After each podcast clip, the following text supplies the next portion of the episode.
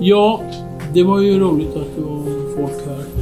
Eh, och det är man alltid glad och tacksam för. Eh, det vet man ju aldrig. Eh, ja, jag kan då säga någonting vad jag tänker om det här. Jag, jag, vill för det första och det bestämdaste hävda att jag på inget sätt är någon eh, expert på eh, detta ämne. Maj 68, Paris. Men jag har några projekt knutna till det arbetet. Och det första projektet är att jag och eh, Sven-Erik Lidman ska skriva en artikel om maj 68 och vi har påbörjat det där arbetet. Och som ska mynna ut i en bok om Freud och Marx som Sven-Erik och jag skrivit tillsammans. Och då har jag under den senaste tiden ägnat mig åt att studera de här frågorna. Det är det första. Ehm, jag vill också säga för egen del då att jag jag har en ytterst marginell eh, erfarenhet av maj 68. Mm. Eh, jag var engagerad i de förenade FNL-grupperna och eh, spelade en ytterst marginell roll där. Men jag eh, sysslar ju med, som, som ni vet, eh, frågeställningar knutna till eh, ideologiska och ehm, eh, överjagsmässiga, som man skulle kunna säga på psykoanalytiska förändringar. vad är det för värden? Vad är det för idéer? Vad är det för föreställningar vi lever med? Vad är, vad är tillåtet? Vad är inte tillåtet? Vad är ett ideal och vad är inte ett ideal? Och då kom jag att eh, mm, läsa Eh, ett antal texter eh, som var då slagord och eh, yttranden som gjordes under maj 68 i Paris. Och eftersom jag är där på regelbunden basis så var det naturligt för mig att försöka tränga in i de eh, texterna, de slagorden och de eh, idéer som lanserades där. Min tanke är idag att berätta någonting och säga någonting om dem. Och som någon form av ideologisk framställning eh, kring maj 68. Jag läste idag en ganska chockerande upplevelse, eller eh, en ganska eh, ja, som blev en upplevelse, en ganska chockerande text.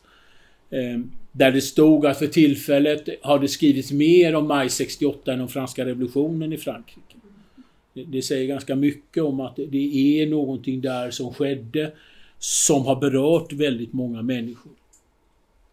Och Samtidigt får man komma ihåg att eh, och som är en historie, metodologisk eh, fråga skulle jag vilja säga att maj 68 uppfattar jag då alltså som en förtätning utav någonting som eh, har varit där innan och före och efter. Och att det är ett nedslag, en form utav textnedslag eh, i en mycket längre process och som har en början och en fortsättning eh, innan dess. Eh, man kan säga att själva årtalet 68 mm, är ett årtal där det sker ett antal viktiga saker som eh, eh, man brukar peka ut. Vi har Pragvåren då man försökte att eh, demokratisera Tjeckoslovakien, Dutschek och eh, eh, vi har som skedde under våren 1968 och som slutade med mm, att Sovjetunionen intervenerade i Tjeckoslovakien och slog ner upproret. Jag såg en, en siffra på att det var nästan 500 000 soldater eh, som anlände i Tjeckoslovakien. den 21 augusti. Eh, vi har två viktiga mord.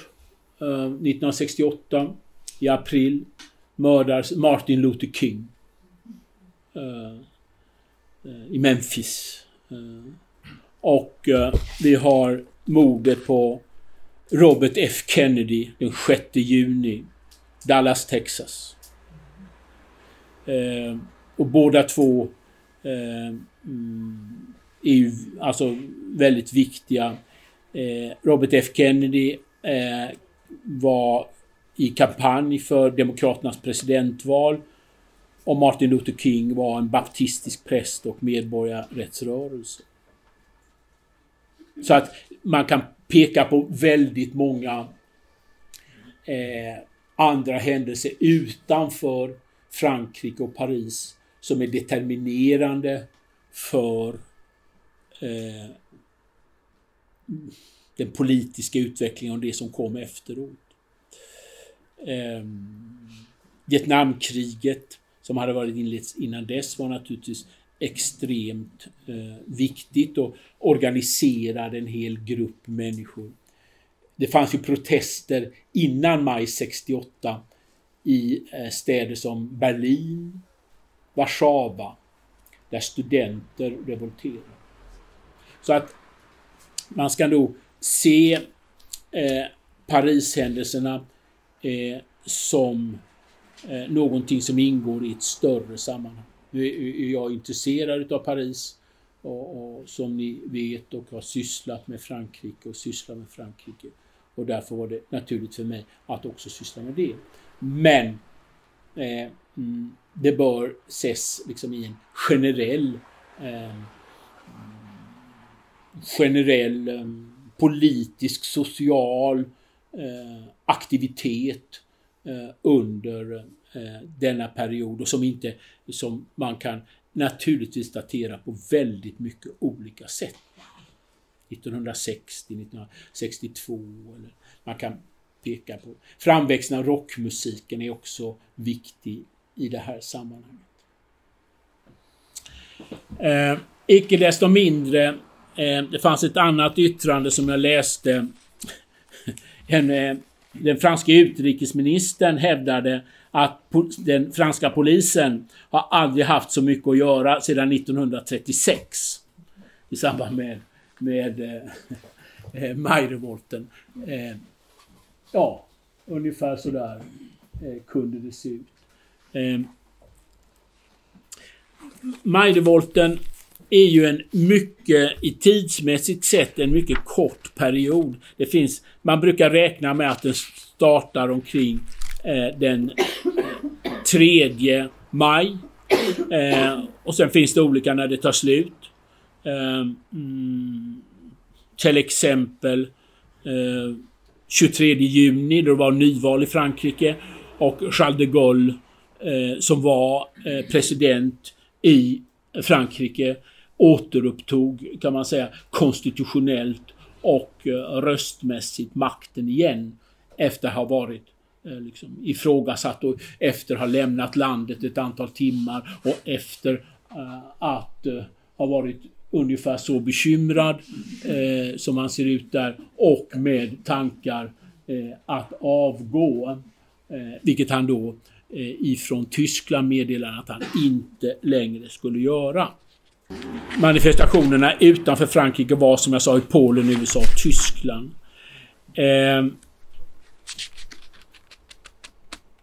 Socialt sker då kan man säga den 13 maj i Frankrike är det mellan 10 till 12 miljoner arbetare som befinner sig i generalstrejk.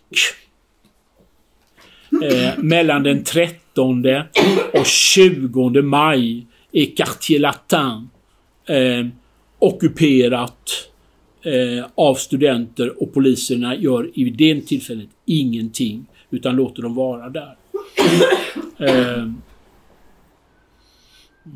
det finns vissa extraordinära åtgärder som man kan lägga märke till. Till exempel att några utav eh, ledarna för, eh, mm, för rörelsen eh, majrörelsen eh, mm, försökte att expulseras från Frankrike. Exempelvis Combendit Eh, eh, fick inte inrikesetillstånd efter att ha lämnat eh, Frankrike till Tyskland. Han har dubbel nationalitet. Så att det var en, en kan man säga, en kritisk situation men som var helt återställd den 23 juni. Då får Gaullistpartiet 294 platser i parlamentet och med eh, Valérie Giscard d'Estaing har de en, en majoritet utav 360 platser utav 485. Så den 23 juni kan man säga ur den politiska synpunkten och sociala synvinkeln är eh, eh, majrevolten i princip över. Men eh, jag har då pulat med de här yttrandena och det som ju för mig då har, har, har varit och är intressant eh, och som säkerligen till viss del mm, är mm, någonting man får vara försiktig med. Det här är, jag uppfattar själv att maj 68 är, är en, en mycket Alltså det är en mycket känslig fråga. Eh, och det är lätt, tror jag, att hamna fel när man tänker kring den frågan. Eh, eh, det finns ju idag en stor diskussion. Till exempel läste jag en diskussion mellan min kollega Elisabeth eh, Rudinesco och Marcel Gaucher. Och där Rudinesco är då försvarar 68 och Marcel Gaucher är, är kritisk emot eh, 68. Eh, och jag tror att det har ett stort värde att försöka att eh, väga orden noggrant, eh, med, väl medveten om att det där är inte så lätt. Man kan ju säga så här att om vi börjar helt fel höll jag på att säga. Eh, innan jag kommer in det som jag ska tala om egentligen. Eh, varför började studentrevolten i Paris? Jag, jag, kan absolut inte svara kausalt på den frågan. Vad man kan göra är att man hör olika svar. Folk som tänker sig att de vet varför Eh, då finns det några saker, den sociala orättvisa, Vietnamkriget, studenter, det, vi har en mycket förändrad situation på universitetet. Väldigt många människor som tidigare inte hade tillträde till universitetet kommer till universitetet. Eh, Frankrike finns det intellektuella som har en väldigt eh, framstående plats och som inte undervisar på universitetet utan är utanför universitetet och är mm, väsentliga personer. Mm, Rudinesco nämner till exempel att hon var upprörd över att man inte läste eh, Foucault, att man inte läste Bach utan att det var hon ville lyfta fram att det var dåliga lärare och fel lärare på universitetet. Jag tror inte att det är något kausalt eh, så, jag uppfattar inte det så. Att det hade betydelse, det tror jag, men jag tror inte att det, man kan inte förklara utifrån det. Utan det är multipla skäl som samverkar till detta eh, våldsamma eh, mm, eh, utbrott. Det finns för övrigt en annan sak som jag, när jag har studerat där som är ganska intressant och som jag tänkte på. Mm. Vet ni hur många människor som dödades i Paris 68 under majrevolten? Nej, inte visste inte jag heller för den delen. En enda person. En person som hoppade puttades eller hoppade eh, från ner i Seine och dog där.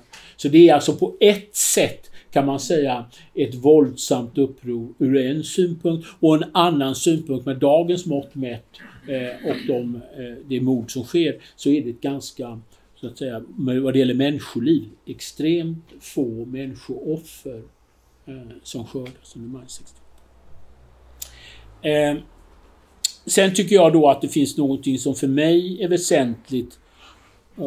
Och det är ju alltså de här, så jag ska, jag ska gå igenom några, några yttranden här och kommentera några av de här yttranden som jag har översatt och eventuellt vi skulle kunna trycka i arket.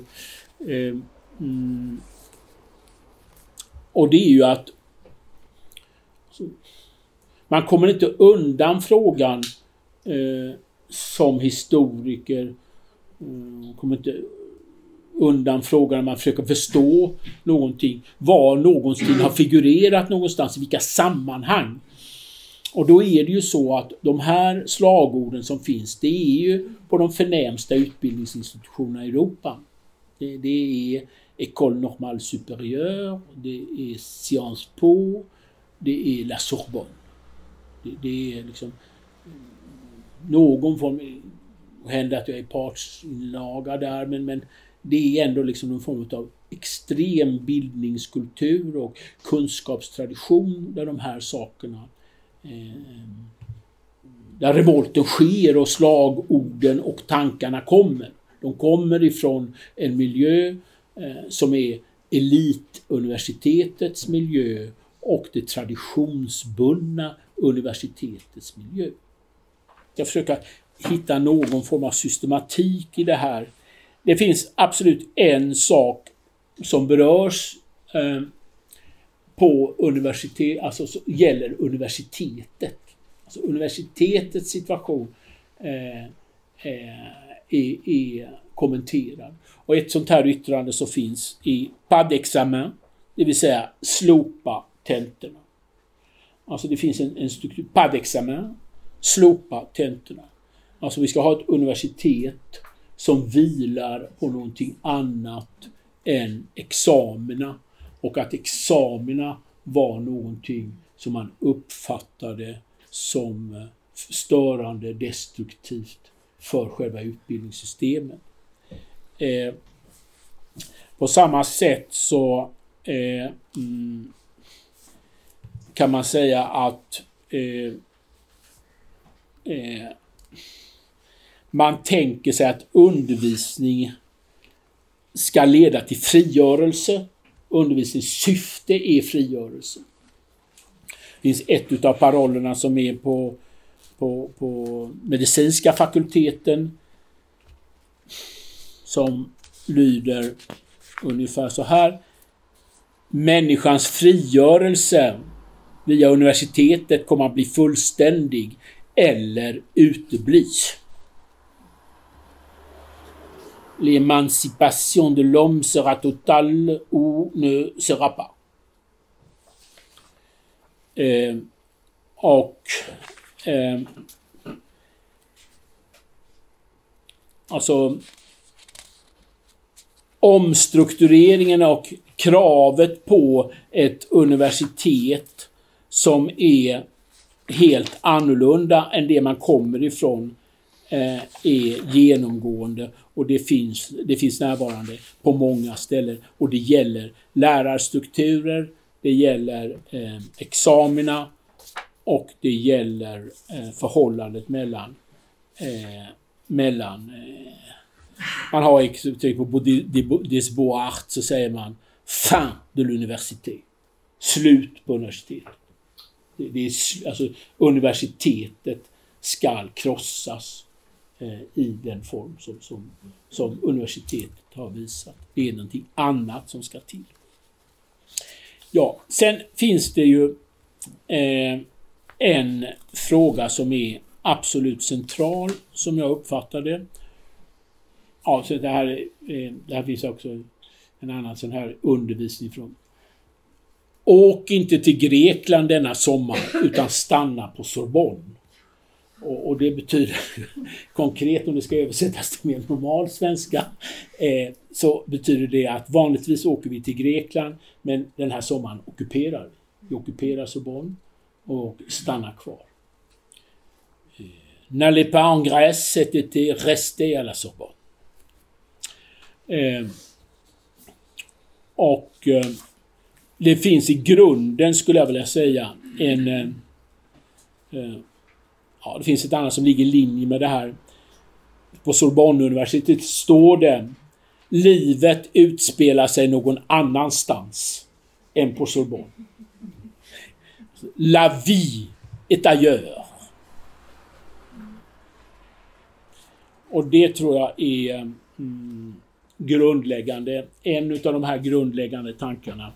Att eh, det är föråldrat, det är hierarkiskt, det är meningslöst att vara där.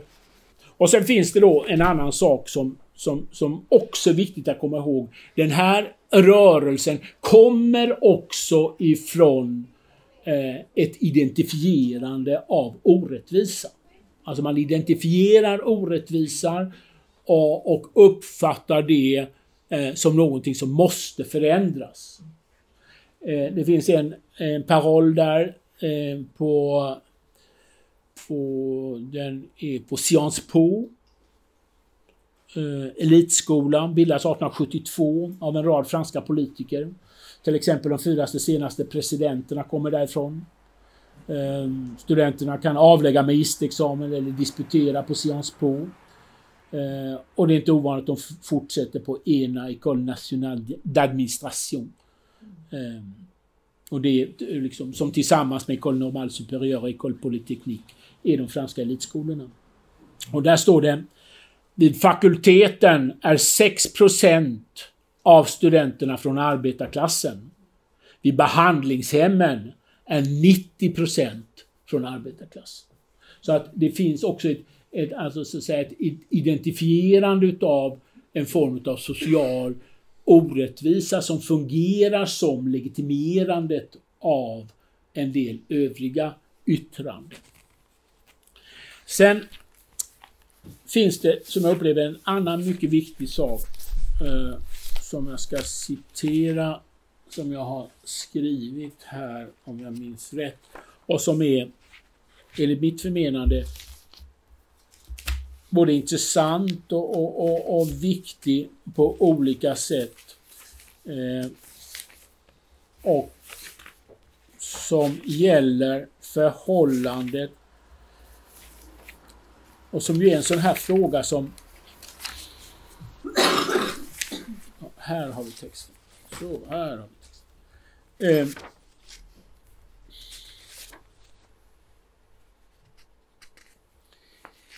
och den här stod på École Normale Supérieure. Eh, och som är en grundläggande tanke. Och det är förbindelsen mellan det politiska och det privata. Alltså, det, det har tidigare uppfattats som två, två som man tänker sig, olika saker. Och då eh, säger man så här. Mina tankar är inte revolutionära om det inte implicerar vardagliga handlingar som gäller familjen, uppfostran, politiken och kärleken. De två är samma sak. Alltså, man är politisk i det vardagliga livet och det vardagliga livet, så det sätt man lever det på, är också ett uttryck för politik. Ma pensée n'est pas révolutionnaire s'il n'implique pas des actions quotidiennes dans le cadre éducatif, familial et politique et amoureux. École normale supérieure. Och det, det temat finns eh, eh, på olika sätt och som naturligtvis disponerar för en del mm, får man väl säga efterhand, en del olyckliga yttranden. Eh, så, där man driver saker och ting väldigt långt. Till exempel följande som är på Odeon. Eh, mm, om du vill vara lycklig så häng din hyresvärd. Eh, si tu veux être heureux, pende ton propriétaire. Alltså, och då tror jag man uppfattar där att hängningsakten där är ett uttryck för en politisk aktion där man identifierar fiender eh, och man har vissa rättigheter att vara en lycklig människa. Och då, ja, då vet jag inte vad som återstår mer än det här. Likadant till exempel som en annan ideologisk väsentlig fråga. Som, alltså den här förbindelsen mellan det privata och det politiska i diskursen är väldigt påtaglig. Där säger man så här. Det heliga, le sacré. Där har vi en fiende. Det finns inget heligt. Va? Utan alltså identifierandet av ett tabu och någonting som är heligt. Det är eh, i själva verket ingenting att respektera eller förhålla sig till. Utan det är en fiende. Le sacré voilà l'ennemi. Det finns ju en del saker som liksom idag ter, ter sig mm, Alltså man ska förstå det så måste man förstå det att det har varit en situation där en form av ackumulerat behov av att uttrycka någonting har varit väldigt starkt närvarande. Här finns en del yttranden till exempel Leve våldtäkten och våldet? Eh, vive le viol et la violence. Kommer det mindre mm, mindre så låt oss förbli saltade och inte söta. Soyez salé, pas sucré. Eh, och, ja. Finns också, som jag, jag såg, jag tittade den här lite kort. Jerry Rubin som skrev en bok Snacka inte bara. Som är en amerikansk hippie och en form utav som är en annan, det är ju inte Paris men det är USA. Och han säger så här. Eh, mm, alltså, eh, du brukar ibland få sådana läsinstruktioner hur man ska läsa böcker. Som ni vet, ibland om man skriver en bok så kan man ha en börja med det kapitlet och det är ju så. Och här har vi en instruktion. Läs denna bok påtänd. så det är en grundläggande läskonstruktion. Eh, mm, finns motsvarande saker där. Eh, på, I Nanterre så står det L'alcool tu. Alkohol dödar. Prenez du LSD. alltså ta LSD istället och håll inte på där och drick vin och sprit. Alltså det finns i själva strukturen någon form utav eh, ställningstagande mot det man förknippar med det franska samhällets eh, förhållande till vin och alkohol och istället för en annan form utav drog. Eh, hur man än ska förstå det, men det finns någon skriftlig framställning av en identifikation med, med, med de utsatta. Till exempel, vi är alla oönskade, vi är alla tyska judar. Nous sommes tous des juifs allemands. Nous sommes tous les indésirables. Och eh, det tror jag har funnits närvarande. Eh, och det måste man också förstå att de här revolterna, upproren, kommer också ifrån ett system som inte längre fungerar med de förändringar som håller på att ske. Universitetet var inte förberett för att ta emot eh, så många eh, förändring. Jag fick en uppgift här eh, av eh, Sven-Erik Lidman. Mm, han brukar ha koll på sånt. Eh, eh, jag tror att det 1955, ja det stämmer, fanns det 26 000 studenter i Sverige. Och 1968 fanns det 100 000. Så där är det på, på 13 år en fyrdubblering utav Eh, antalet universitetsstuderande. Eh, idag räknar man med, nu, nu går det inte riktigt att räkna så som, som Sven-Erik upplyste mig om, Eh, på grund av att vissa utbildningar som tidigare inte var universitetsutbildning, officersutbildning, sjuksköterskeutbildning och andra utbildningar inkluderade. Men man räknar med att idag finns det nästan, nästan 400 000 studenter. Så det är också en förändring till en, en struktur som inte kan inkorporera eh, eh, en förändrad verklighet. Eh, och därifrån kommer också eh, kommer också eh, revoltens styrka. Eh, sen är det ju finns ett yttrande mm, som är alltså psykologiskt intressant. Alltså det är en antihistorieinställning också som är väldigt närvarande. Till exempel här och nu är liksom Alltså det är en form av trötthet i förhållande till det som har varit och en väntan eh, är omöjlig. Man är kritisk emot väntan, man är kritisk emot reformismen. Socialdemokraten är fadd, den är blek. Den är liksom hopplös att ha att göra med. Det händer ingenting. Utan det eh, går...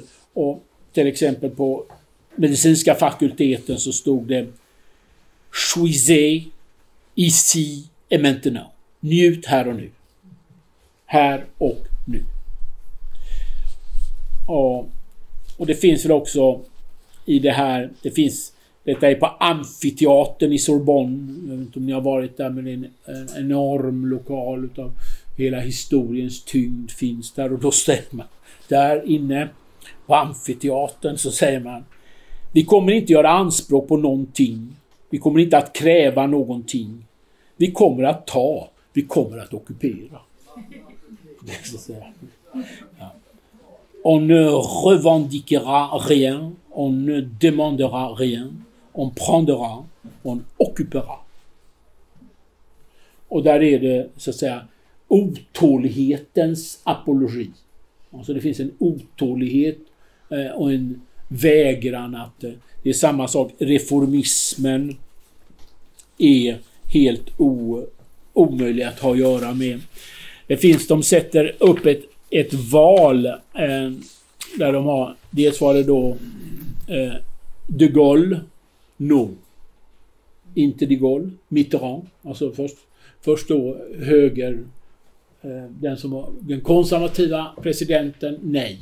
Mitterrand, socialisten, nej. Eh, folkets makt, ja. Så att det är, alltså det är, det är en föreställning om eh, alltså ett icke ledarstyrt samhälle. Ett samhälle utan eh, auktoriteter i grunden. Utan att det är ett samhälle eh, som eh, där det är direkt demokrati på gatan. Samma sak fanns det en annan sak som överraskade mig. Eh, Ja, det finns också en annan sak som, som är intressant. Eh, som jag lade märke till som också stod på Sorbonne. Och det gäller, om man skulle kunna säga det... Mm, mm, ja, så, där finns ju någonting i och för sig att kommentera. Det är ju så att arbetarna kommer ta avstånd från studenterna. Eh, efter ett litet tag eh, i mitten, slutet av maj så säger de att de vill inte ha med studentupproret att göra. Eh, det är studenterna och arbetarna är någonting annat eh, än det som vi sysslar med. Det, och det kanske man kan förstå. Det finns på Sorbonne stod följande. Folk som arbetar blir uttråkade när de inte arbetar. De som inte arbetar blir aldrig uttråkade. Ja. Les gens qui travaillent s'ennuient quand ils ne travaillent pas. Les gens qui ne travaillent pas ne s'ennuient jamais. Så det, är väl en form utav eh, ställningstagande för, eh, en, ja, man kan väl säga en, en, vad man skulle kunna kalla civil olydnad och en, en, ett, ett, ett liv på ett annat sätt. Och det, det, är också någonting att poängtera. En del utav 68-rörelsen mm, har ju också någon form utav eh, anknytning till en utav de få personer som räddas under 68 det är surrealisterna André Breton. Det är en av de få personer eh, i historien som inte diskvalificeras. Det eh, finns ett yttrande som är på följande. Mina begär är verkligheten.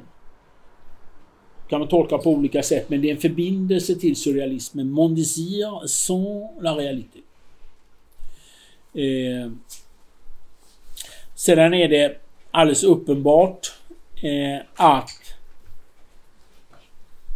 man lever med och som det är ofta så att jag menar, det vet man som psykoanalytiker och som Freud pekade ut tidigt när han lyfte fram negationen eh, i den här kända artikeln om förnekandet. När Freud säger till exempel Patienten påstår det är inte min mamma. Eh, och det här inte är ett sätt att, så att säga, tala om sin mamma i negationens form. Och det är klart att det finns ett antal psykologiska frågeställningar eh, som man vet finns där och som man försöker att kringgå genom att attackera frågeställningen. Och det är psykologiskt inte speciellt konstigt eller märkligt. Till exempel eh, eh, La honte est contre. Alltså skammen emot. Alltså det är emot livet att känna skam. Skuld och skam är gamla fenomen som inte tillhör det verkliga livet. Vi ska leva utan det heliga, utan skam och utan skuld. Eh, men, men, man påpekar ju det utan naturliga skäl därför att man vet om att det heliga finns och man vet om att skammen finns och man vet om att skuldkänslan finns och då måste man eh, så att säga kringgå det genom att berätta att det är någonting som ni inte ska bry er om. Bry inte om det. Även om ni känner det där så bryr er inte om det. Det finns inte. Och det är en del utav de här eh, Och likadant är det sån här yttrande. Lev utan dödtid. Njut utan hinder.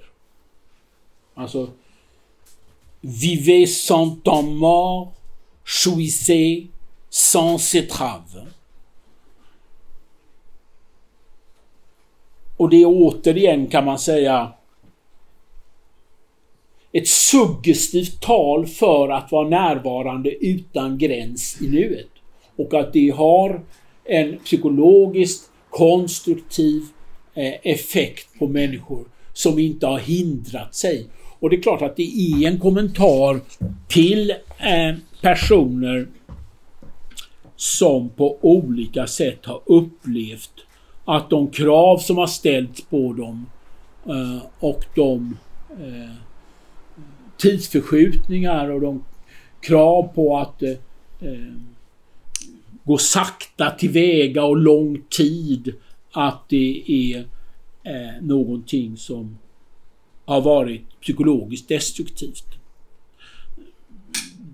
Såg, talade med, med i vårt arbete där Lidman och jag så talade om, eh, såg att eh, den gamla doktorsgraden på universitetet avskaffades 1970. Eh, och därmed så blev liksom några krav något mindre. Alltså, alltså min, min tes som jag är ganska övertygad om är att de här ideologiska förskjutningarna som jag försöker beskriva här med hjälp av de här yttrandena. De är internationella, de är i västvärlden, de syns där på olika sätt. Och här i Paris eh, 1968 är de liksom inkarnerade i en väldigt tydlig form. Men de är eh, spridda absolut till alla andra länder i västvärlden. Med fördröjning, med, med lokala Eh, eh, eh, lokala utformningar, nationella alltså, nationella utformningar och ser lite olika ut i urban miljö, i förhållande till landsbygdsmiljö, är lite olika i, i norra Europa mot i södra Europa. Men processen, eh, alltså den, den överjagsprocessens förändring eh, som här syns extremt tydligt är också någonting som är eh, det som man skulle kunna säga, och som man säger numera, det är en globalisering. Det, det, det är, liksom ett, ett, det är globalt som det yttra sig. Eh,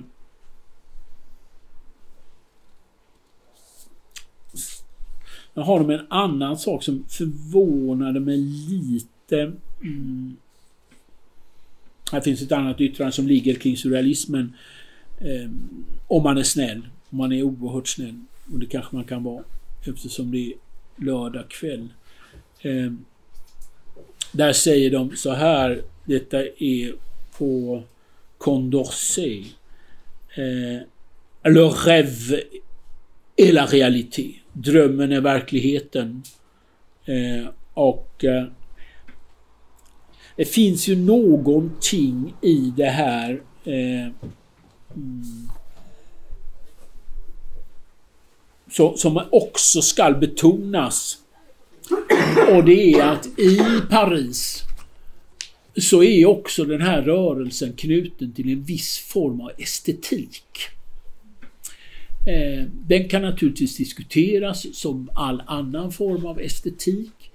Men det finns i dessa eh, rörelse eh, rörelser en önskan om någonting som sammanhänger med ett nytt sätt att leva.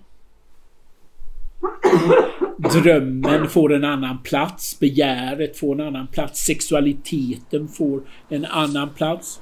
Jag såg på ett ställe hade de skrivit eh, mm, de hade skrivit eh, Liberté, égalité et sexualité. Inte fraternité, men sexualitet. Eh, och eh, alltså det fanns också, det finns också bilder. Eh, jag köpte när jag, någon, någon gång jag var i Paris för några månader sedan. La Revolte en image. Och där är bilder som också inkluderar att man ser att människor i den här rörelsen möttes möttes i någonting som hade att göra med en önskan om att hitta andra former för eh, att existera. Och när man förbinder det politiska med det privata så är det också ett uttryck för en form utav eh, missnöje inför de institutionella former som det dåvarande samhället erbjöd sina medborgare och de institutioner som fanns där inkluderande familjen, universitetet, arbetsplatsen och den struktur som fanns där kunde inte, upplevde människor att de inte kunde existera i. Därför, därför försöker man också att krossa, alltså idén om att bryta upp institutionen, krossa institutionen och skapa en annan institution finns närvarande eh, bakom detta och bakom det finns det också en form utav eh, estetisk eh, och det finns en person som är, är central i det här fallet, idéhistoriskt central. Och det är en eh, tysk-amerikan som också är närvarande i Paris. Och det är Herbert Marcuse. Herbert Marcuse är viktig. Eh, som är den person som försöker att visa på ett mer teoretiskt sätt eh, livsdriften och dödsdriftens förhållande till varandra eh, i ett samhälle som inte lyckas göra det meningsfullt för människor att leva och där det finns så att säga implikationer utav mindre våldsam karaktär och mindre eh, liksom artikulerad karaktär än de här slagorden. Och det är en önskan om eh, sådant. Fanns I Paris brukar man nämna en annan person som jag en gång har föreläst om eh, nere vid eh, Allén här i Göteborg, nämligen Guy Debord.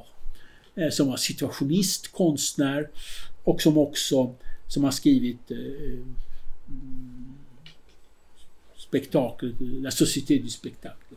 Eh, du spekt, eh, som handlar om eh, spegelns och bildens betydelse i samhället och som också har en, eh, en form av analys för eh, att möjliggöra en annan form av samhälle.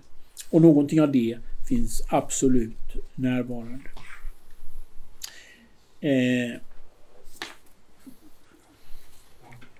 jag tänkte att säga, jag ska se om jag ska säga något mer, jag ska säga en annan sak till. Eh, sen så tänkte jag att vi skulle prata med varandra. Eh,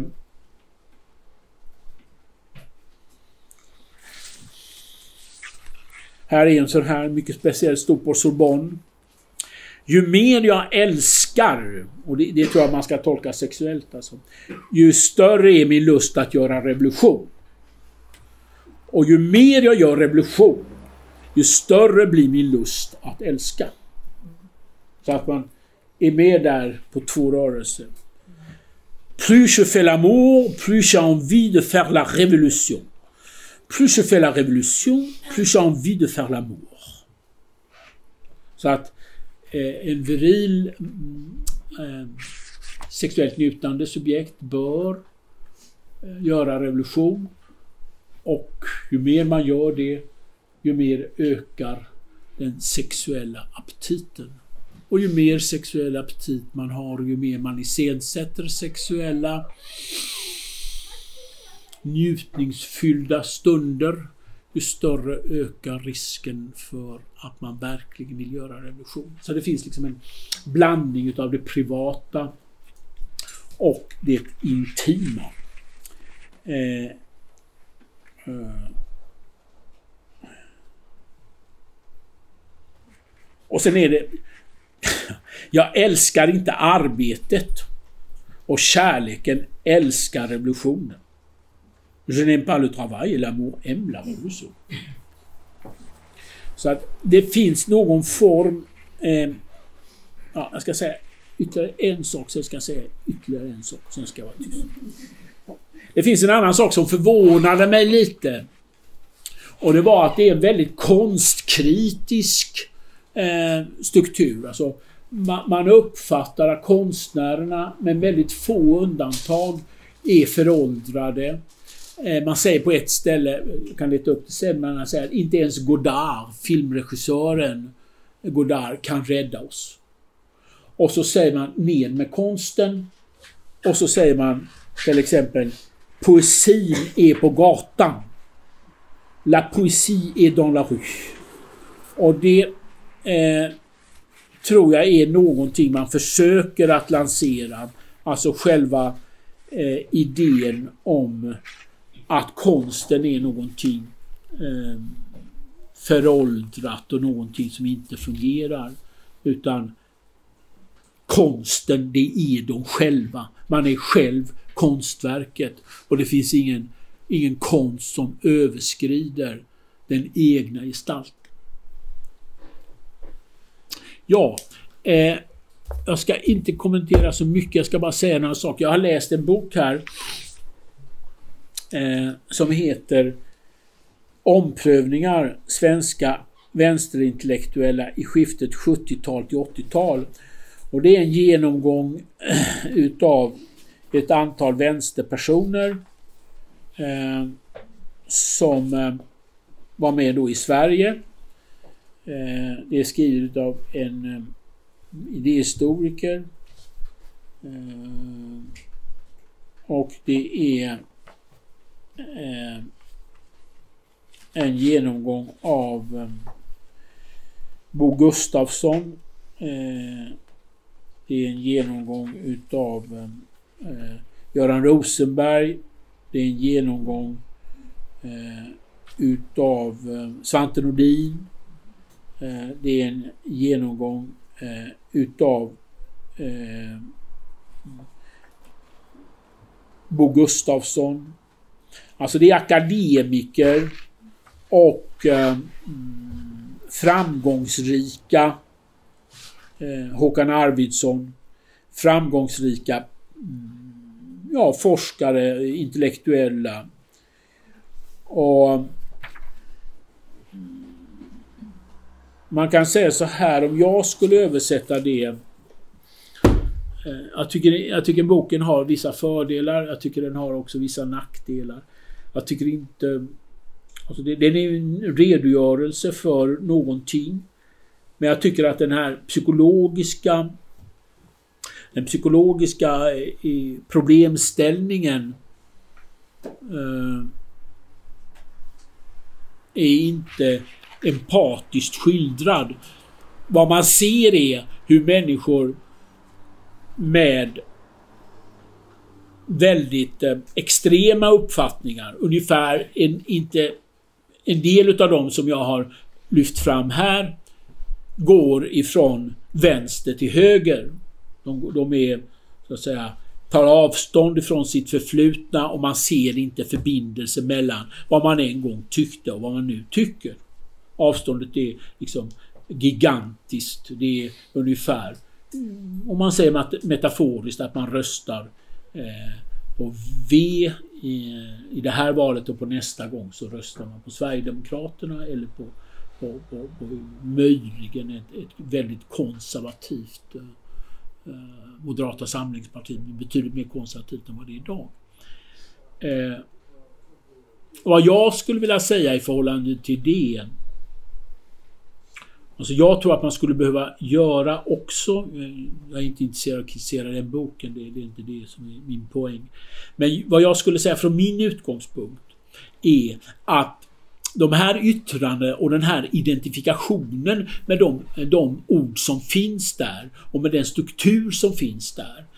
Den, den ledde oundvikligen till vad man skulle kunna kalla eh, alltså en historielöshet. Det blir också den historielöshet som finns närvarande i den här diskursen blir också ens egen historielöshet. Det är oerhört svårt att förstå hur man har kunnat hävda sådana eh, eh,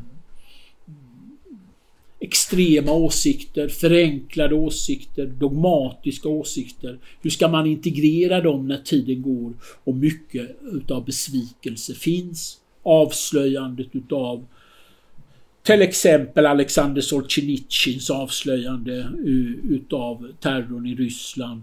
Besvikelsen över eh, de utopier som man hoppades på skulle kunna bli verklighet och som inte blev det. Det tillsammans gör att när man då ska försöka hitta en annan position så blir det psykologiskt väldigt svårt. Det blir väldigt psykologiskt svårt att hitta rätt i språket och säga vad man har gjort. Och ett sätt att göra det, det är liksom att, att utan att kommentera det i grunden eller utan att problematisera det i grunden, åtminstone inte emotionellt och knappt intellektuellt, det är att man liksom ställer sig plötsligt på en annan plats. O, oklart varför. Och jag tror att, att jag såg idag utav mer en slump, jag tittade i mitt eget bibliotek ehm, så såg jag att, och som också är mycket intressant, alltså, jag är ju för det här att igenkänna jag tänkte när jag såg den här citation du president Mao Zedong, Le Petit Livre Rouge, så tänkte jag att det var utgiven utav någon kommunistiskt eh, förbund. Eller så. Va? Det, är ju, det är ju rött där, så det, det, det tänker man så förenklat. Men det är faktiskt Edition du Seuil. Alltså den mest, en av de mest framgångsrika eh, franska bokförlag som finns idag, de stora. Och de ger alltså ut den här. Eh, som, och då läser jag som första det, eh, så här, Étudier le vœu du président Mao, suivre ses enseignements et agir selon ses directives. Lim Piao. Alltså det är som första tiden. Att man ska alltså följa eh, ordförande Mao Zedongs råd och önskningar. Man ska följa hans undervisning och agera enligt hans riktlinjer. Edition du säger? Alltså det, det är liksom... Eh. Och det är naturligtvis en annan sak som jag tror är central i det här. Eh, sen får jag verkligen sätta tyst på mig själv. Eh, nämligen Mao Zedong blev mycket betydelsefull i Frankrike. Mao, ett antal maoister hade ledande positioner i Frankrike. Eh, intellektuella. Och de tankar som Mao Zedong hade i ett kinesiskt samhälle som befann sig i krig eh, överfördes historielöst och utan kontext till den parisiska miljön och till Västeuropa. Och utan att djupet förstå skillnaden mellan dessa tankar och som ju är, kan man säga, dessutom en ganska antimarxistisk tanke där man föreställer sig att praktiken har något förhållande eh, till basen har något, överbyggnaden har något förhållande till basen eller, eller teorin har något förhållande till praktiken eller det samhälleliga varandet bestämmer människors tänkande. Eh, för att använda några metaforer som finns i den marxistiska teorin. Utan här överförde man någonting från ett sammanhang till ett annat. Och några utav de överföringarna blev inte helt lyckade. De, de blev eh, de blev någonting att hålla sig i. I ett samhälle som jag också tror är viktigt att komma ihåg. Som är Man bör nog trots allt, tror jag, se en del utav dessa euforiska och suggestiva yttranden eh, i perspektiv av ett samhälle som är på väg in i sekularisering. Det är ett samhälle som är på väg in i sekularisering och detta är också eh, ett suggestivt massklimat som Freud väl har skildrat 1921 i Masspsykologi och jaganalys. Ett sådant inslag finns också. Ett annat inslag som naturligtvis eh, är speciellt relevant för Tyskland är ju att avståndet mellan andra världskrigets barbari och mördande och maj 68 som ju är en förelöpare i Berlin är inte så stort. Det finns en tystnad också. Det finns en tystnad om vad som hade skett eh, under dessa djupt dramatiska år eh, sedan 1900-talets början i första världskriget men även fortsättningen efteråt. Och jag tror att den tystnaden spelar också en roll eh, kring föreställningen om eh, hypokrisi, som man säger på, på franska. Yes, jag stannar så. Ja, Mats? Ja, jag har några olika frågor. Det här är ju en... Det, det du framställer är ju en, en anti-auktoritär rörelse i väldigt så jag, har egentligen två frågor. Dels, dels finns, det, finns det ledare alltså i rörelsen och, och finns det specifika krav? Formuleras det några, några önskemål som är mer, som är mer specifika och konstruktiva? Det och sen kanske du kunde säga någonting om de intellektuella eller någon intellektuell person förutom Marcuse, hur de placerar sig i de här stora Lacan och Ja, jag ska försöka svara eh, på det jag kan. Eh, det finns ju, eh, det finns ju en sak som man kan svara initialt som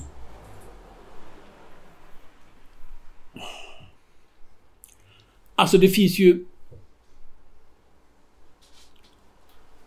en, en ledare på något mycket konstigt sätt. Och det är ju Marx, Lenin, Stalin och Mao Zedong. De är ju absolut ledare för eh, rörelsen. Det, det påpekas upprepade gånger att vi leds av dem. Sen Alltså jag skulle vilja säga med all eh,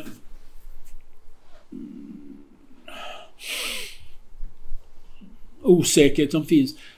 Om man tar till exempel två sådana personer för så aparta personer eller så olika personer. Combendit var naturligtvis en form av ledare i Paris. Absolut var han det. Men det var en suggestiv ledare, tillfällig ledare under väldigt kort tid. En sån person som Anders Karlberg i Stockholm var ju någon form av ledare i Stockholm ett antal Eh, månader eller hur länge man ska se. Det är ju väldigt, en väldigt kort, en kort rörelse som försvinner. Va? Så därför är det, där är konvent. Eh, eh,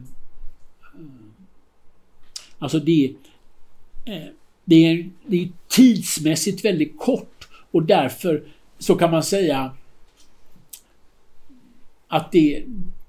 Ja, dels de här Marx, Lenin, Stalin och, och, och, och Mao Zedong och dels tillfälliga entusiaster som har talets gåva. Konbendit har talets gåva precis som Anders Karlberg hade.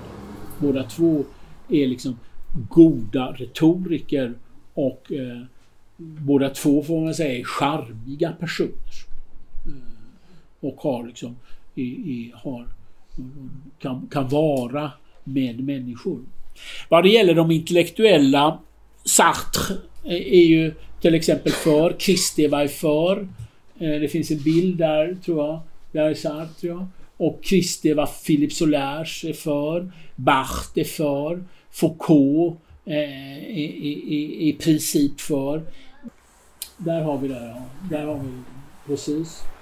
Och där är Marcelin Playan är med, Telquel, Kristeva Solers.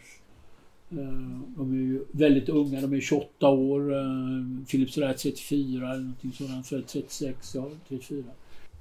Några utav de här som, som eh, hittar inte vare sig liksom går inte direkt och tar stöd och gör det liksom lite försiktigt. Så Alain Krivin, men är en politisk ledare, författare, gör det.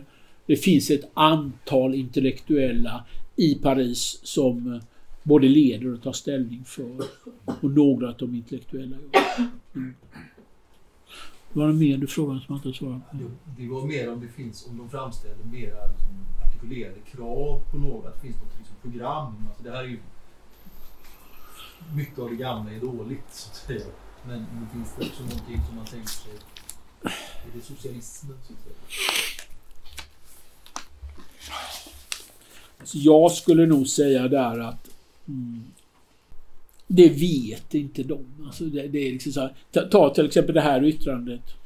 Eh, ner med den socialistiska realismen, lever surrealismen. Alltså om man översätter det till en polit, Vad innebär det politiskt? Eh, innebär, ja, det, det, det, får bli som det blir.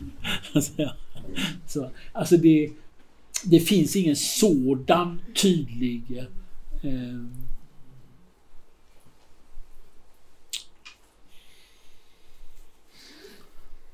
om de, alltså de är ju, det finns, eh, det finns en, de leker med ord där det, det finns två typer utav människor, säger de.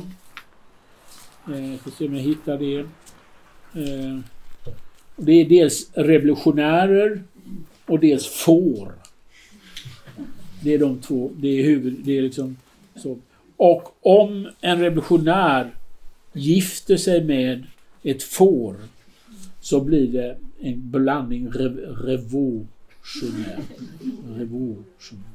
Så det är, det är liksom en, en blandras eh, som jag förmodar är i princip liksom föraktfullt. Så att det, det är en batar, oäktig. Eh, så att det finns en annan sak som jag... Alltså, jag uppfattar nog att det är en önskan om ett annat liv. En önskan om något nytt liv som är möjligt. Till exempel det här yttrandet. Uppfinn nya sexuella perversioner. Inventer de nouvelle perversions sexuelles. Alltså, det måste vara mycket roligare än vad vi haft det fram till nu. Det har varit värdelöst, vi har varit förtryckta, det har inte fungerat, de har utnyttjat oss, de har krävt massa saker, vi har inte haft några privilegier, vi är utsugna, det har varit orättvist, nu får det vara nog. Sassufi, står det på ett ställe också. Det räcker nu. Sassufi.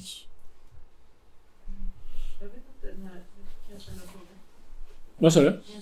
Absolut kan du det Karin. När du lyfter fram det på det sättet så, jag tänker utan att veta eller ha någon djupare kännedom, de här rörelserna, liksom proteströrelser som finns idag, så verkar ju folk vara mycket argare. Detta låter inte så argt. Eller var folk arga?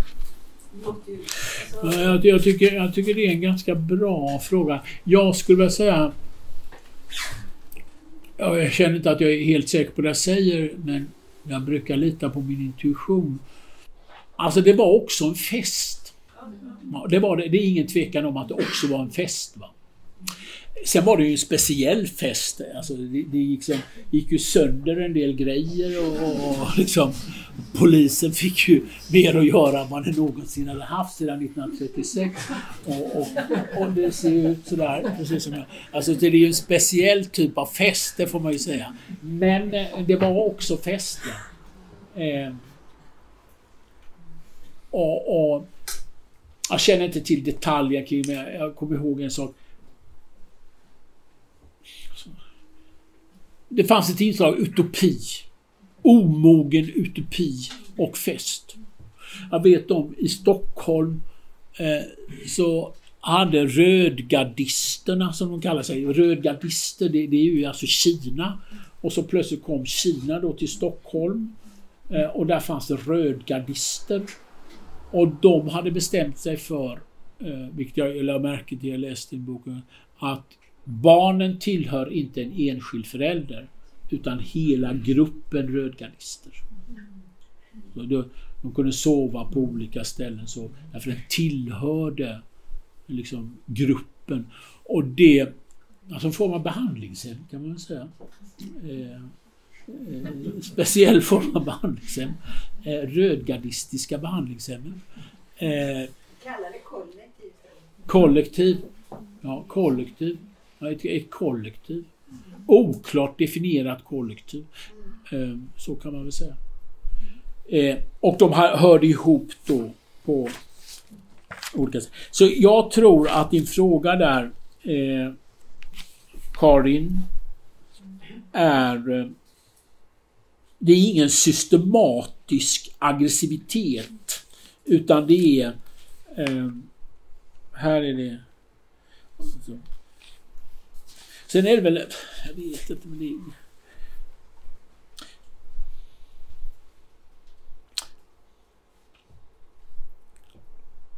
Form utav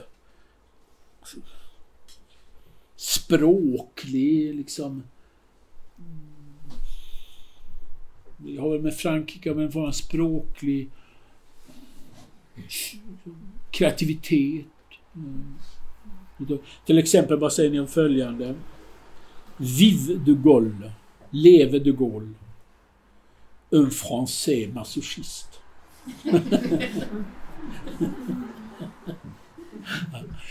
Leve en fransk masochist. Eh, alltså, om man tänker något positivt att säga om de Gaulle så är man liksom självplågare av första rangen. Eh, det är bara liksom yttra någonting positivt om Charles de Gaulle. Det är liksom... Eh, ja, då, då, då älskar man... Ja, Andreas? Jag bara tänkte på de Gaulle och, vinna andra världskriget. Deras föräldrar har ju levt genom ett eller två världskrig och slutat tala enligt många. Ja. Eh, så är det så att säga en, en omvändning av föräldrarnas röst. Ja, alltså man kan ju inte låta bli i alla fall. Eh,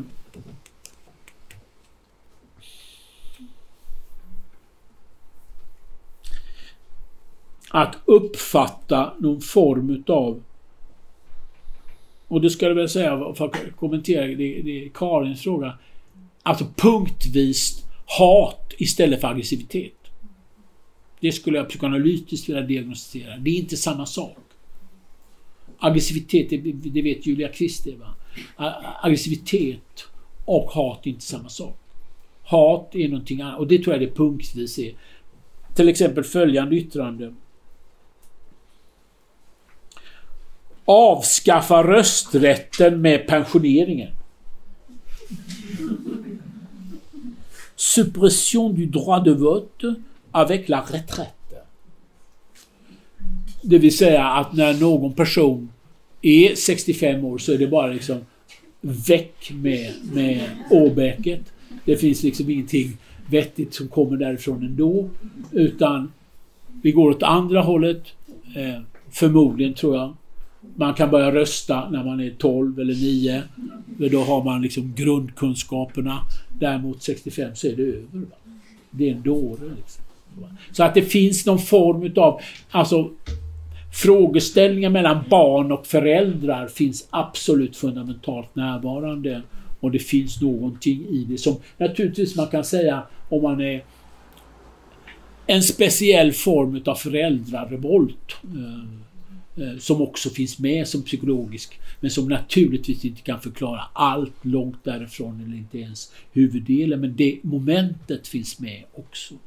Eh, och det är alldeles uppenbart att det finns en diskurs som går ut på att de unga vet och det finns väldigt många åldringar, väldigt många människor som har levt för länge, som har maktpositioner och som inte bör ha det och som bör eh, liksom likvideras med avseende på makt. Ja, Gunilla? Eh, jo, jag tänkte på, du har pratat mycket om likheter i den här rörelsen över världen då. Eh, men både Andreas och Karins fråga här rör lite min fundering som har att göra mer med skillnader. Alltså man tar Berkeley, centrala Paris eller Stockholm, Uppsala. Som just rör till exempel förhållandet till krigen under 1900-talet och som rör um, religionen plats. Som rör? Religionens plats i de olika länderna och så vidare. Man kan ju säga så här om man ska peka på alltså omfattningen utav det estetiska och politiska utspelet i Paris och i Frankrike har ju ingen motsvarighet i Sverige. Alltså eh, vad det gäller omfattning. Det var 12 miljoner människor som gick ut i generalstrejk. Det är ju kvantitativt helt annorlunda. Sverige har ju ingen sådan utbildningsstruktur kring École Normale, École Polyteknik, Sorbonne och så. Det, det är Uppsala, lilla Uppsala, Uppsalas universitet från 1477. Universitetet i Stockholm är från 1890-talet. Så att det är ju helt moderna konstruktioner, det är något helt annat. Så att det finns ju klart många olikheter på det sättet. Frankrike 1967 avskaffades du-reformen i Sverige. Eh, eh, alltså det var en du-reform i Sverige 1967. I Frankrike använder man 2015 ordet vo till okända personer. Vo och tu finns som grundläggande struktur. Så att visst finns det olikheter på olika sätt och visst är det franska samhället mer hierarkiskt strukturerat än det svenska. Det fanns en annan en bakgrund till upproret. Och dess kraft såg annorlunda ut. Det är klart att det gör, absolut. Uh, ja. Uh, Johan? Ja, um, jag uppfattar att du har beskrivit eh, uh, 68-rörelsens uppror som ehm, ett slags föräldrauppror. Och ehm, inte minst genom Andreas fråga så kan man ju tänka sig att det i viss mån var befogat, att säga, alltså föräldragenerationen hade stått för eh, väldigt destruktiva skeenden i historien och eh, hade väl inte tagit ansvar för det på ett sätt från till bolismens eh, förnekande av, av medskyldigheten till eh, judoutrotelsen till exempel. Och så, sådana saker. Um, min fråga hakar på där och handlar om eh, kan man säga, de idealen som var förknippade så att säga, med det traditionella samhället och föräldragenerationen. Eh, jag tänker dels på ehm, de ideal kring kunskap och ehm, det intellektuella som så att säga, fanns i, i det gamla systemet, om man får kalla det så. Alltså man skulle kunna säga så här, eh, eller fråga så här, är 68-rörelsen en intellektuell rörelse eller är det en anti-intellektuell rörelse? Eh, och sen fråga två, ehm, alltså vad är det för människoideal som, som finns liksom i 68-rörelsen? Jag tänkte på det, jag läser en del om, om det klassiska Grekland för tillfället och då finns det ju ett begrepp, exempelvis arete, som handlar om aristokratisk dygd och är ju så att säga balans och måttfullhet och lojalitet mot eh, sitt samhälle och sin historia. Det är liksom bärande ideal som, som också har varit någon slags eh, mall som det västerländska samhället och den västerländska kulturen har byggt på kan man säga.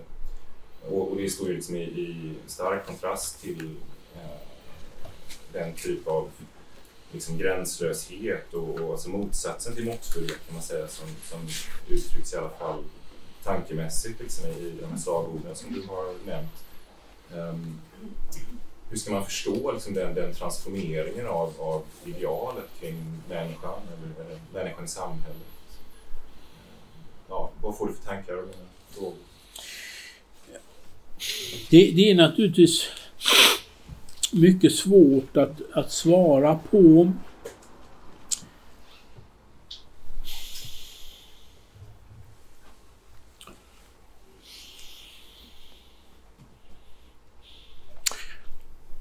Alltså det finns ett, ett tydligt antiintellektuellt drag i 68-rörelsen. Det är ju alldeles uppenbart. Det finns ett dogmatiskt drag, det finns ett förenklande drag, det finns en, en väldigt stor förhoppning att eh, genom att läsa ett, ant, ett få skrifter eh, Marx och, och Lenin och, och, och Stalin och, och Mao Zedong att man ska få svar på alla frågor och det måste man ju betrakta som en antiintellektuell inställning. Intellektuellt arbete är ju inte glamoröst utan det är ju en ensamt arbete, tidskrävande och ensamt. Här är det ju en struktur att agera nu och hitta lösningar. Man är, som psykologerna säger, probleminlöst. Man är lösningsfokuserad. Man ska lösa saker och ting nu på plats och man ska inte vänta. Och den attityden är ju inte en intellektuell attityd. Intellektuellt arbete är ju långsamt, trögt och eh, ställer mer frågor än ger svar. Här var det strukturerat utifrån svars, en, en svarsretorik. Måttfullhet. Alltså jag tror att man uppfattar måttfullhet det finns, eh, eh, det finns ett yttrande eh, om Socialdemokraterna och revisionism. Alltså allting som har att göra med kompromiss, reformer. Det uppfattar man som negativt. Alltså det, det finns någon bluff bakom det. Man försöker med reformer men man menar ingenting med. Det krävs en mer radikal, ska bara, det krävs en mer radikal lösning än kompromissandet och samtalet och långsamheten. Det står inte högt i kurs, som jag uppfattar det, står inte högt i kurs. Ehm, I en form utav eh, snabb och korttidsterapi eh, för eh, lösning utav allvarliga problem. Kan man säga. Yes, först Eva-Britta. Ja, du Elisabeth. Ja. Samtidigt så genomfördes ju, i varje fall här i Sverige, men jag tror att det gäller Frankrike också, en, en, en stor utbildningsreform. Eh, Yes. reform. 1960 så förändrades skolan så att man istället för att man skulle gå sex år så skulle man gå nio år i grundskolan och det var obligatoriskt. Och då, då infördes också eh, en akademisk plikt på lärarna. Så att när man började som högstadielärare så 1960 så var man akademiker. Och, Att man kan säga generellt... där Ja. gällde nog Ja. flera länder. Ja, alltså det, det är ju det, det är absolut tvärtom. rätt som du säger Elisabeth att, att eh, själva... Alltså det här samhället sker också jag, parallellt med en ökad grad av demokrati. Ja.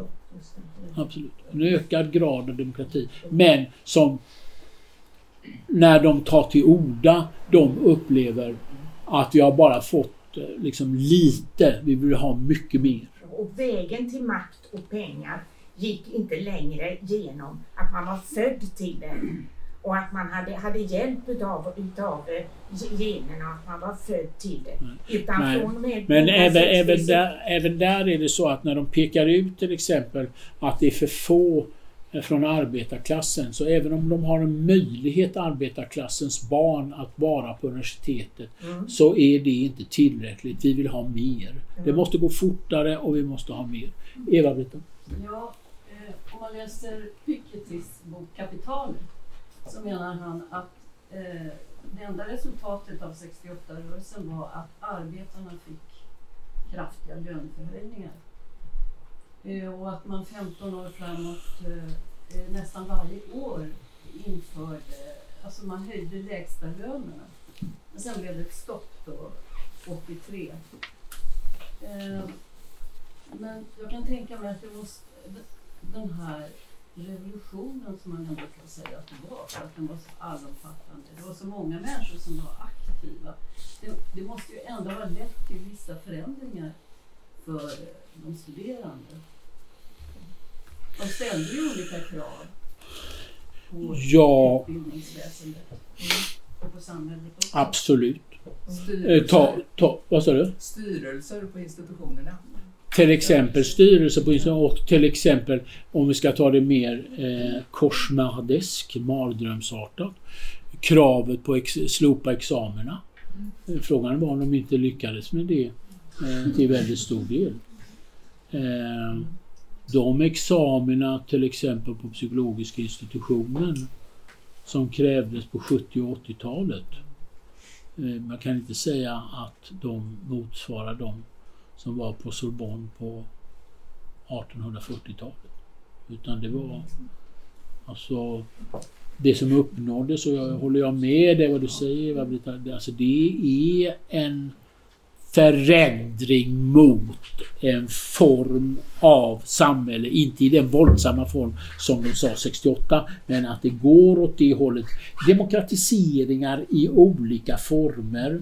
En del lyckade, en del mindre lyckade. Eh, ökat inflytande eh, från de grupper som protesterade.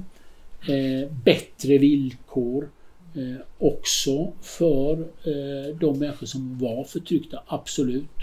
Eh, det nämner också i en text jag läste i, läste i, i, i morse att några saker uppnåddes med hjälp utav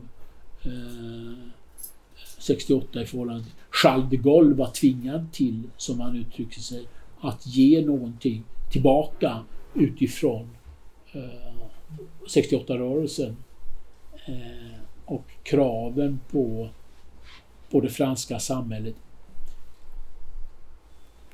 som lyftes under 68 blev också förverkligat. Så det, det, det, det tror jag absolut man ska se det. Och eh, samtidigt som det är också parat med att denna socialt och ekonomiskt förändrade situation som vi ju fortfarande lever i. Som vi fortfarande lever i. Eh, eh, är någonting som är svårhanterlig och som är eh, kräver väldigt mycket. Eh, ta, ta det, det tror jag man ska översätta det våldsamt att en utmaning som utbildare har för att ta och som ju finns inskrivet kring 68. Hur upprätta auktoritetsstrukturer? Vilka auktoritetsstrukturer är fungerande strukturer? Och- hur ska man skilja till exempel i den examinerande strukturen eh, underkänt från godkänt, från väl godkänt, vad är bra, hur kan man säga nej, vem kan man säga nej till, vem kan man säga eh, att detta går inte, detta är under vad jag kräver av dig. Alltså den frågeställningen fanns ju nära. Alltså slopa examina kan man också uttrycka det som att de examina vi haft har varit orättvisa. Vi förväntar oss ett annat sätt att bli examinerade på. Och den frågan finns närvarande eh, i skolan, i grundskolan, i, på universitetet och i alla eh, eh strukturer eh, som upprättar och som ju är ett mycket tydligt kännetecken i vårt samhälle som upprättar legitimitet. Alltså folk som är legitima. Eh, och legitimitetsfrågan är ju knuten till ett godkännande struktur och eh, det finns 21 legitimationer i Sverige eh, för olika yrken och de passerar ju via någon form av utav examinerande examinerande instans och den instansen, hur man ska förhålla sig till den, var ju också någonting som diskuterades under 68-rörelsen och det som fanns där.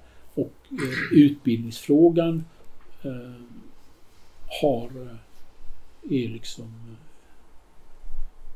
jag eh, säga så här att en del av de frågor som väcktes under 68 eh, rörelsen är naturligtvis inte lösta idag. De finns där också fortfarande som väsentliga frågor. Också knutet till att så väldigt många frågor ställdes under 68.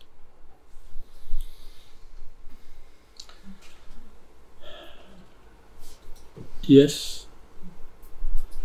Du, jag tänkte på, du har ju dina rötter både i Frankrike, ja. alltså både, både i Paris och Göteborg. Ja. När du kommer från Paris och hit till Göteborg, känns det då som att komma till landet?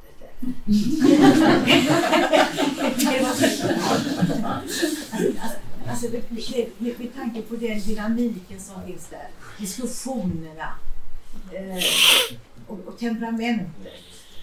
Här är det så jämnt allting. Man kan ju säga så här att den, den och det har jag redan sagt, den eh, dynamik som fanns 68 på ont och gott får man ändå lyfta fram. Den är svårt att se i någon annan stad egentligen.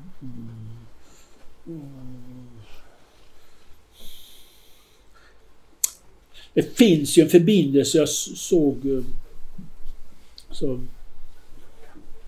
maj 68 har ju också någon form utav korrelation till såväl den franska revolutionen 1789 som till Pariskommunen 1870-1871 och att detta våldsamma och dynamiska sätt eh, att och, Eh,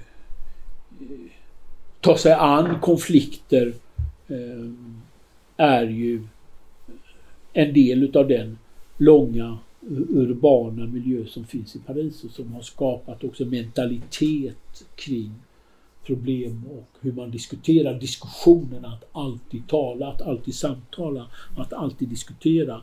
Det, det är ju eh, förbindelsen mellan den politiska handlingen och den intellektuella gärningen finns ju inskriven i den franska historien. Allt ifrån encyklopedins framställande och en annan form och i mer specifik form genom Dreyfusaffären och Emil Zola. Så att det, det, det finns där inskrivet på ett lite annorlunda sätt än här. Det finns ju också en historia som, som Frankrike har. Alltså, det finns också... En sån stark historia och förtryckar. Ja. En hierarkisk struktur. Ja, i, ja men Asien var ju fullständigt förtryckt av Frankrike. Vi är ett, också ett kolonialland. Frankrike är ett kolonialland. Och en annan bakgrund till det här är också Algeriekriget. Kriget i Algeriet. De också finns som bakgrund till detta. Det är en oerhört sammansatt historia. Och det är klart att Frankrike är ett land med eh, som en gång hade tydliga hierarkiska strukturer. Eh, stora skillnader mellan människor och ett franskt samhälle som också exploaterade delar av världen. Eh, absolut. Je suis d'accord avec vous, madame.